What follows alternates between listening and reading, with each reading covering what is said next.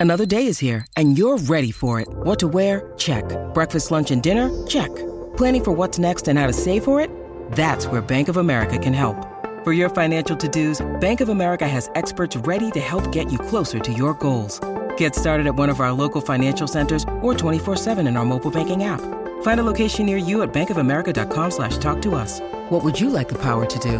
Mobile banking requires downloading the app and is only available for select devices. Message and data rates may apply. Bank of America and a member FDIC.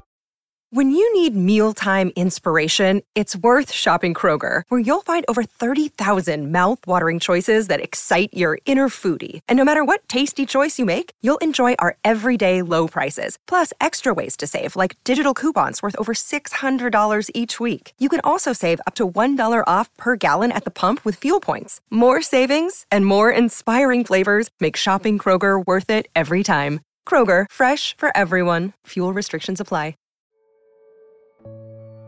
Before we start, I want to tell you about an upcoming episode that we're working on. We're looking at different ways that death has been personified in fiction, like in The Sandman, Discworld, or Adventure Time. If you really like those personifications of death or any other depiction of death as a character in a fantasy world, let us know. Tell us when you first came across this version of death and why it spoke to you. Send us an email at contact at imaginaryworldspodcast.org, and we might get in touch with you about being on the show. Thanks.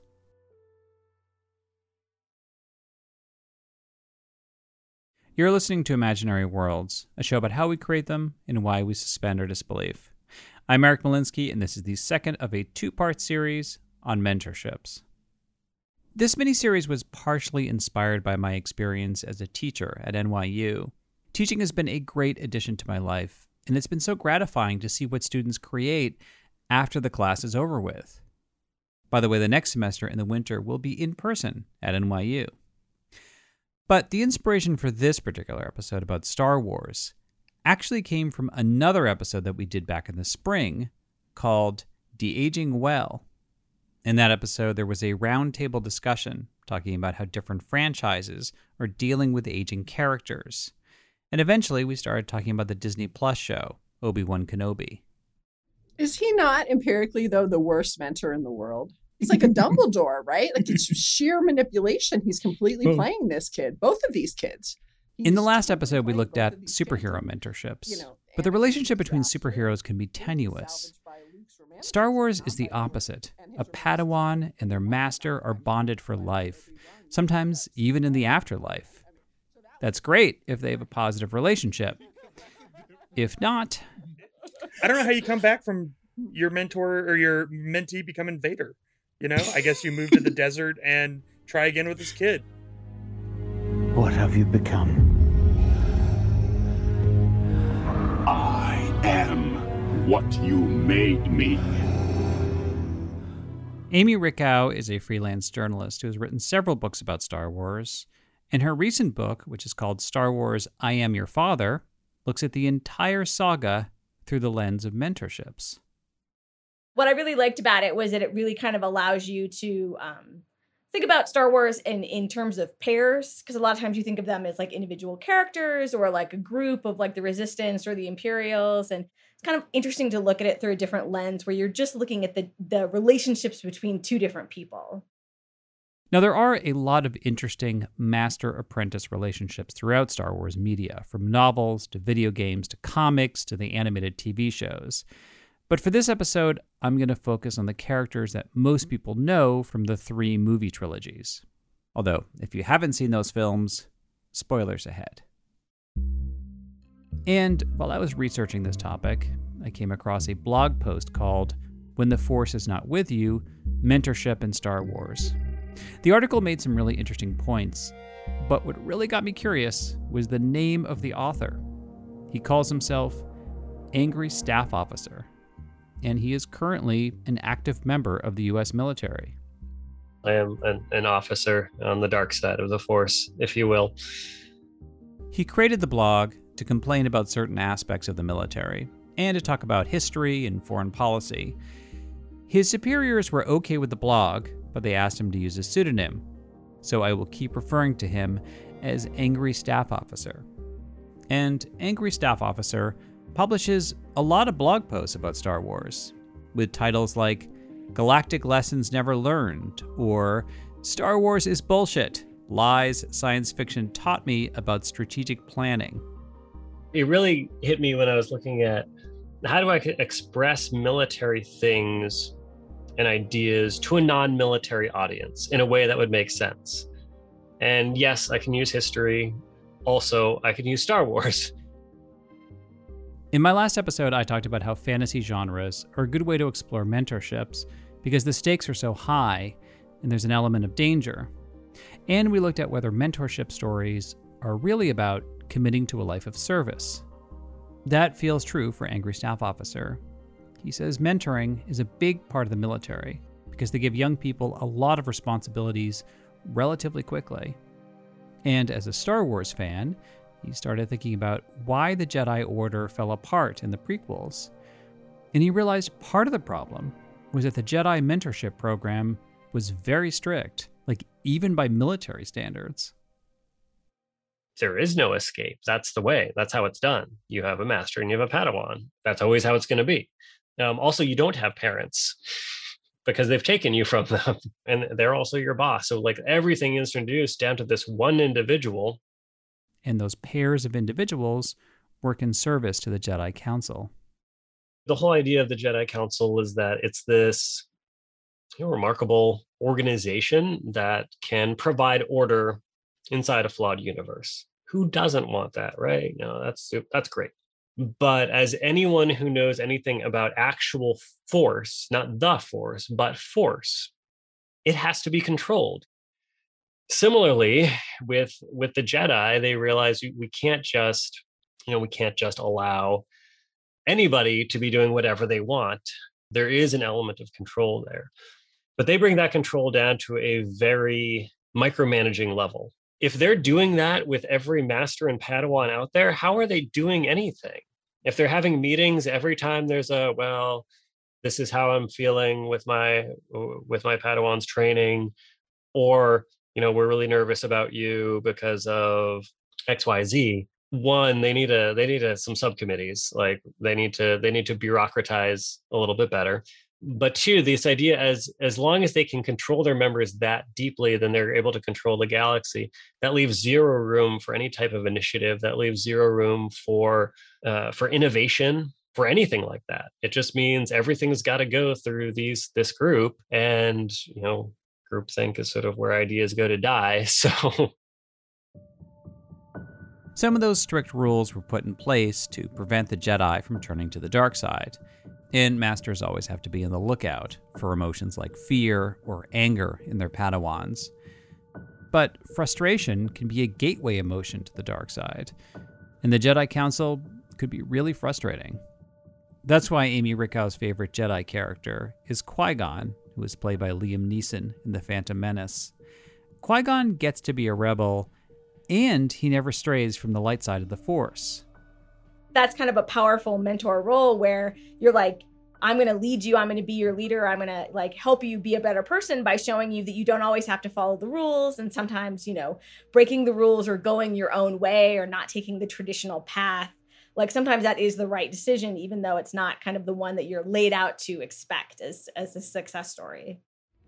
Do not defy the council master not again. I shall do what i must obi-wan if you would just follow the code, you would be on the council. They will not go along with you this time. You still have much to learn, my young apprentice.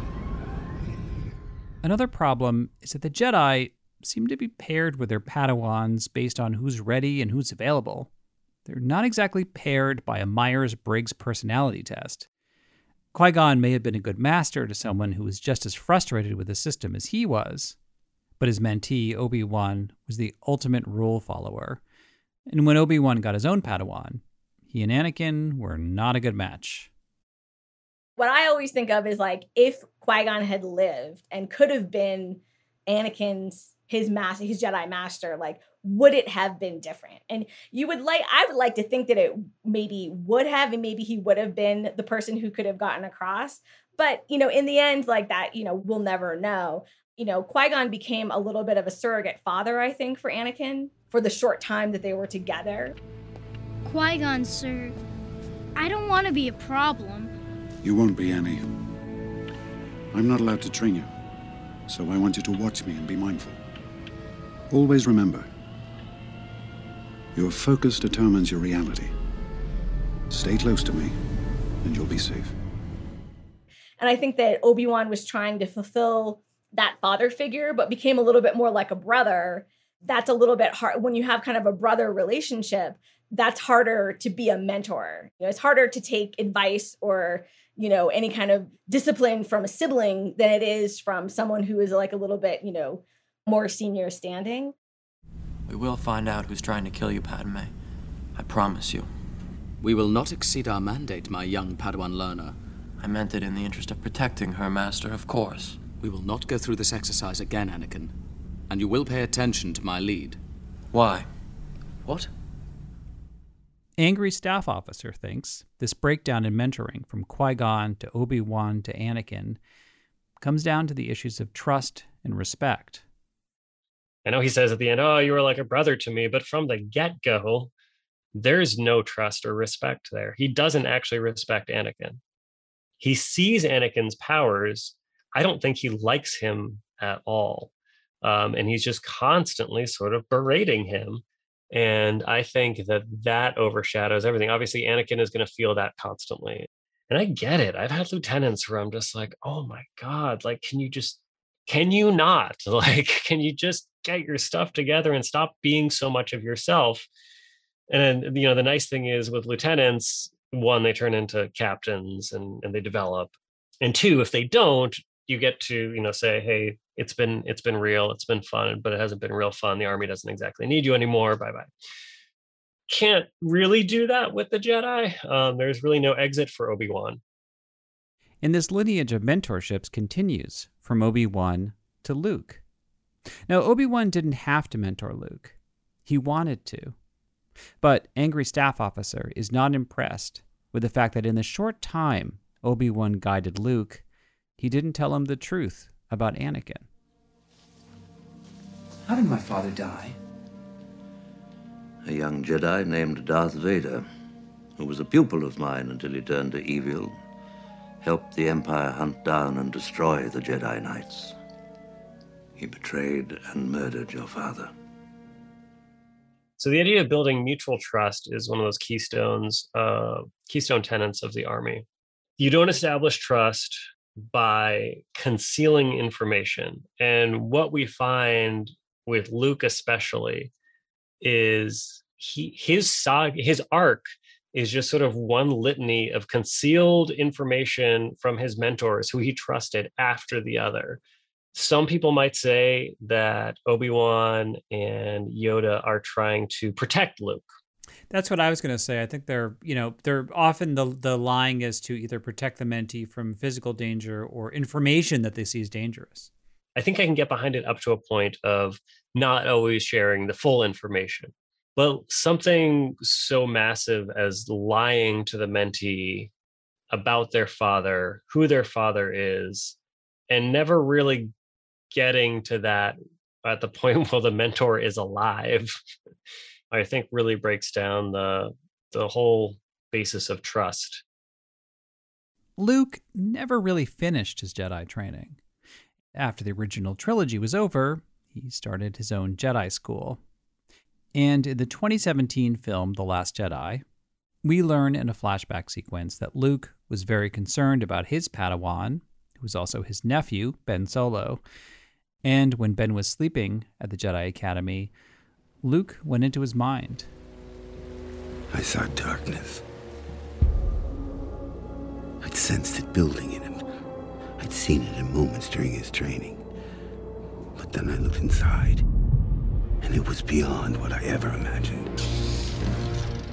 Ben woke up, saw Luke holding a lightsaber, and that was the moment Ben turned to the dark side and became the villain, Kylo Ren. A lot of fans were angry, saying that Luke would never consider killing his nephew without giving him a chance to redeem himself. But that scene did not make Angry Staff Officer angry. He thinks that Luke's instincts were thrown off because at that point, Luke had been putting the Jedi Council on a pedestal. He even had a shelf of Jedi sacred texts. If we accept that Luke has been basically soaking up as much Jedi stuff as possible since then, this just makes sense. like, this is just following the ways of the Force. So, commitment means that you are, you know, you're in it for the long haul. So, your mentee is going to make mistakes. The person who you are looking out for is going to make mistakes. I, I tell every new officer that, especially if they're working for me, I'm like, look, you're going to make mistakes. They're going to be really stupid this is your time to make those mistakes at the beginning of your career as long as you learn from them.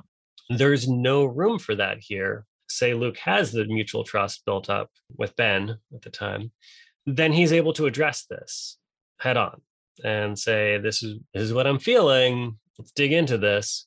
Versus, you know, standing over him with a lightsaber in the middle of the night, which is not exactly um, rationally calculated to make anybody feel okay.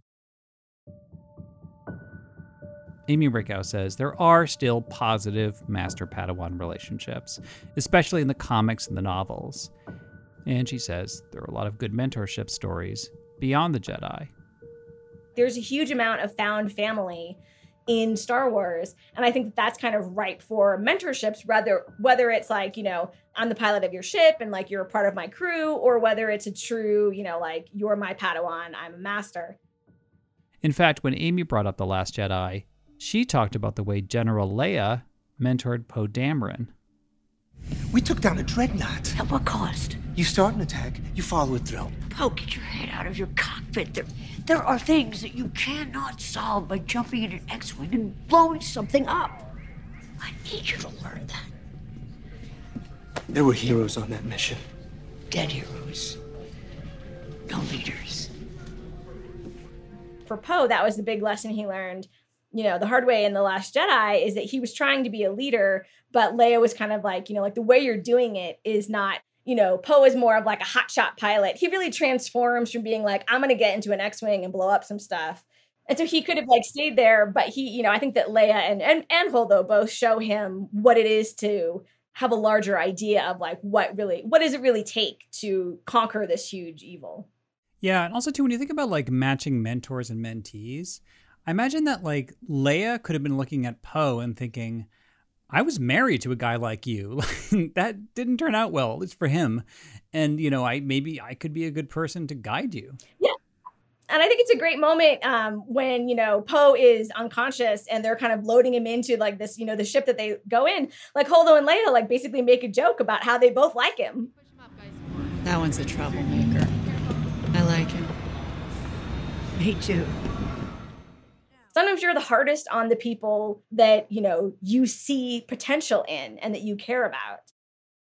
Angry staff officer agrees. In fact, what he liked the most about Yoda was that Yoda never treated Luke with kid gloves. What Yoda and Obi-Wan are attempting to do is push Luke through his, you know, get him out of his comfort zone and push him into learning more about himself. And that's that is critical. There if you are comfortable, you can't really learn. True learning comes from discomfort. And boy, Yoda makes Luke uncomfortable in many ways. I won't fail you. I'm not afraid. Yeah. you will be. You will be.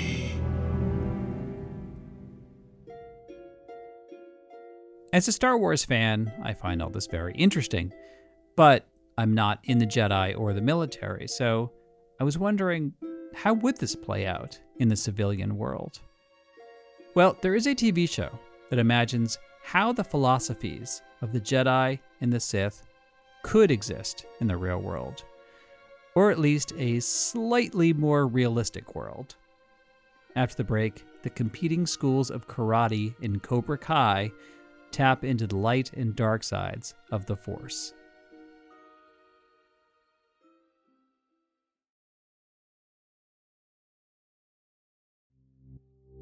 If you like imaginary worlds, I think you'll like Decoder Ring, Slate's podcast about cracking cultural mysteries.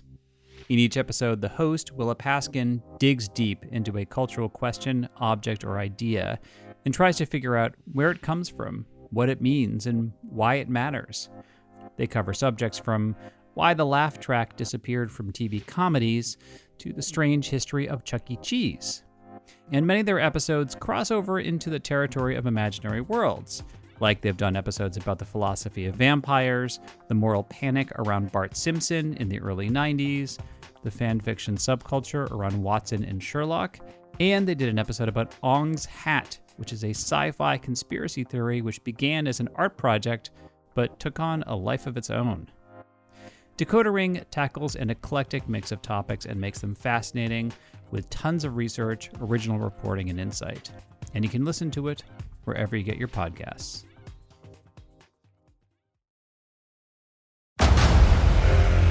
Discover why critics are calling Kingdom of the Planet of the Apes the best film of the franchise. What a wonderful day!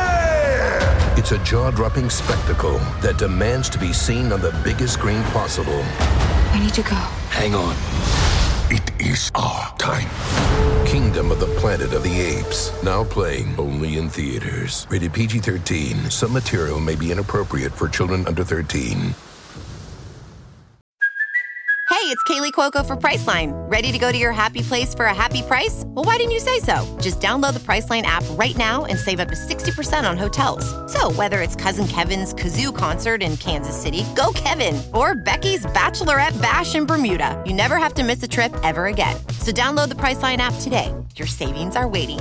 Go to your happy place for a happy price. Go to your happy price, Priceline.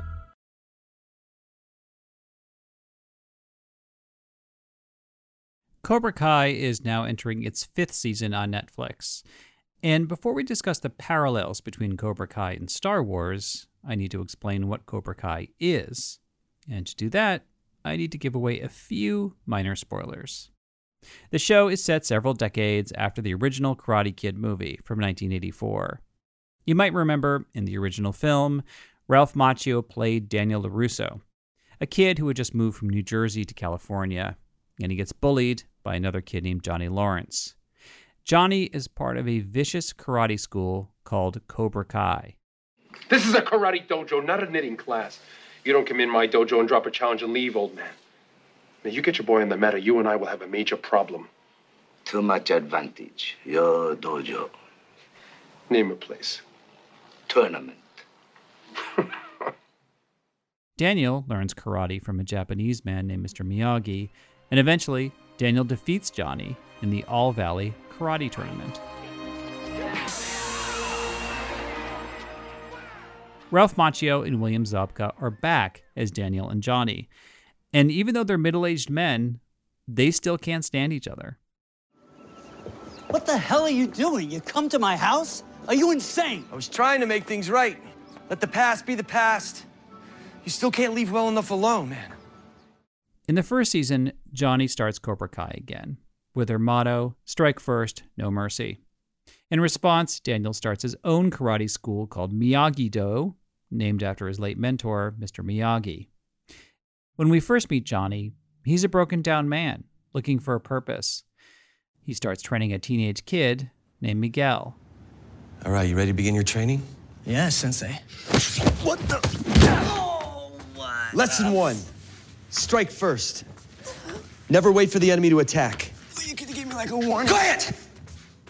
Miguel and Johnny actually bond pretty quickly because Miguel is looking for a father figure, and Johnny feels like a failure because his own teenage son won't talk to him.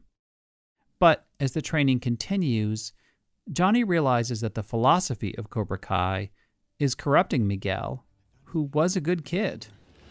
Look, I know we want to win, but it's got to be the right way. We don't have to fight dirty. Dirty? There's nothing dirty about winning, Sensei. You taught me that. Don't worry. I got this. No mercy. The most interesting thing to me about Cobra Kai is that throughout the show, we see that being a bully and being bullied is very fluid. Once a kid learns how to use force to protect themselves, it is so tempting to abuse that force, even if they're being trained by Daniel in the light side of the force of karate. Ryan Arey produces videos for the site Screen Crush, and he did a great video comparing Star Wars to Cobra Kai. The whole thing about Cobra Kai is it's making you feel strong through violence. It's the ability to kick ass is what makes you a strong person. And the Sith also operate on fear. You know, you have to be afraid of the person at the top in order to serve them in a way that, like, by serving the Emperor, you're serving yourself. The way that Cobra Kai Dojo will pit people against each other and they'll have competitions against each other is very similar to that. The character who developed that philosophy is John Kreese. He was the main villain in the original movies, and he's back for this show. Always remember your enemies think that they're doing what's right. They think they're the hero, and you're the villain. But now you know the truth. There is no good, there is no bad, only weak or strong. Johnny's arc on the show is to move away from his old mentor and that toxic philosophy which corrupted him as a child. Johnny's growth as a character comes through mentoring kids, but that process is very messy for him. Cobra Kai points out that not just anybody should step up and be a mentor, and you should be doing it for the right reasons. Johnny starts off being a mentor because he wants to recapture part of his past. So he passes that need for the to recapture the past onto his student Miguel. And he takes when Miguel you know kind of slights him or pushes him away, he takes it personally. Now compare that to Mr. Miyagi and Daniel. Mr. Miyagi had his regrets in life. He was lonely, but he did not have to take on Daniel. He saw something he saw some goodness in him. Again, you know, if you want to apply that to Star Wars, Yoda is a mentor who took great delight when he was younger in teaching students. You know, you see him with these kids and everything, like he loves his job and he is not interested at all in the acclaim of being Master Yoda. The ultimate line about mentor relationships for me comes from Last Jedi when he says, We are what they grow beyond, and the greatest teacher failure is. The characters in Cobra Kai don't always line up exactly with their Star Wars counterparts. Palpatine, Anakin, and Obi Wan are more like archetypes that different characters can embody depending on what direction the story goes. But Mr. Miyagi is basically Yoda. You remember lesson about uh, balance? Eh? Yeah. A lesson not just uh, karate only, lesson for whole life. The actor Pat Morita died in 2005. So we see him in a lot of flashbacks from the original films, which are presented as Daniel's memories. In the school of Miyagi Do is similar to the Jedi. Training ain't over yet. You may know the moves, but none of that matters unless you have balance. I balance on my skateboard every day. I didn't mean balance in your body. I mean balance in your life. You know, Miyagi Do is literally about balance. Like they have all these exercises about balance and standing on the thing. And the force the way the force is supposed to operate is balance. And I'd say that is the key tenet that like they both sort of like the philosophies are based on. And of course, defense first. You know, a lightsaber is can be used for offense, but it's primarily a defensive weapon. The reason why a lightsaber is more effective than a blaster is because it can deflect blaster bolts in the same way that Miyagi Do karate is. The problem for Daniel is that he is not Mr. Miyagi. He can't get himself to respect or trust Johnny. Those flashes of anger and arrogance throw Daniel off balance. Now, among Star Wars fans, there's been a lot of discussion around whether Star Wars canon should include a middle path called the Grey Jedi. The Grey Jedi would be able to balance light and dark in a way that doesn't corrupt them. And that's basically what Johnny Lawrence is trying to become as a person and as a mentor. I don't think Johnny ever has found that balance. I think that he comes near it at points, but it's always his own ego or his own sense of nostalgia, which is a big theme in season three, that kind of keep him from achieving that sort of like Zen balance. In Star Wars and Cobra Kai, the dark side has a tactical advantage because all they want to do is win. The downside for the Sith in Cobra Kai is that darkness can eat away at them and turn them against each other. if someone is in the Jedi or they're training with Miyagi Do, they're trying to win, but not just for the sake of winning. They want to create a more just and equitable place to live. They also don't want to cheat or cause unnecessary harm. And that means they lose sometimes, at critical moments. They might lose with dignity, but it's awful to watch their enemies spread their toxic beliefs and draw more young people over to their side. In the end, we know that the Jedi and Miyagi Do are going to win because they're the good guys, and these are Hollywood stories. Somehow there is going to be a happy ending. But Ryan says the light side of the Force also has an advantage within the stories. There's also a thing about Miyagi Do where it's based in service. You know, like Daniel learned his moves, muscle memory, from doing jobs, from helping out, from building things, from painting and improving the world around him. So, in that way, I would say that like Miyagi Do's philosophy is more serving others, and Cobra Kai's philosophy is more serving itself, which is why Miyagi Do struggles. And the same thing with the Sith. Like the Sith don't give a crap if how anybody what anybody else thinks about it. They are just out to win, whereas the Jedi are trying to like take care of the whole galaxy and not even looking out for the Sith. In other words, if the dark side is focused on conquering, the light side has to focus on creating. That way, every mentee and every new generation can be a new hope. That's it for this week. Thank you for listening. Special thanks to Ryan Arey, Amy Richau, and Angry Staff Officer. My assistant producer is Stephanie Billman. You can follow the show on Twitter, Facebook, and Instagram. And Imaginary Worlds is now available on Amazon Music. Just go to amazon.com slash imaginary worlds to hear the latest episodes.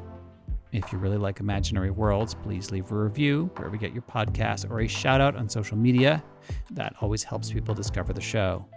And if you'd like to advertise on the show, let us know at contact at imaginaryworldspodcast.org, and I'll put you in touch with our ad coordinator. The best way to support the show is to donate on Patreon. At different levels, you get either free Imaginary World stickers, a mug, a t shirt, and a link to a Dropbox account, which has the full length interviews of every guest and every episode. You can learn more at the show's website, imaginaryworldspodcast.org.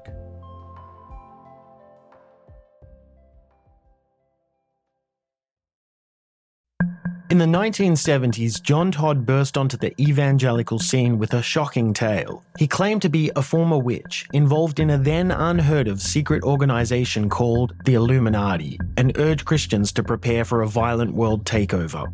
First of all, the number one weapon in everybody's home should be a 12 gauge pump shotgun. Hear the amazing story of one of the originators of the modern day conspiracy theory.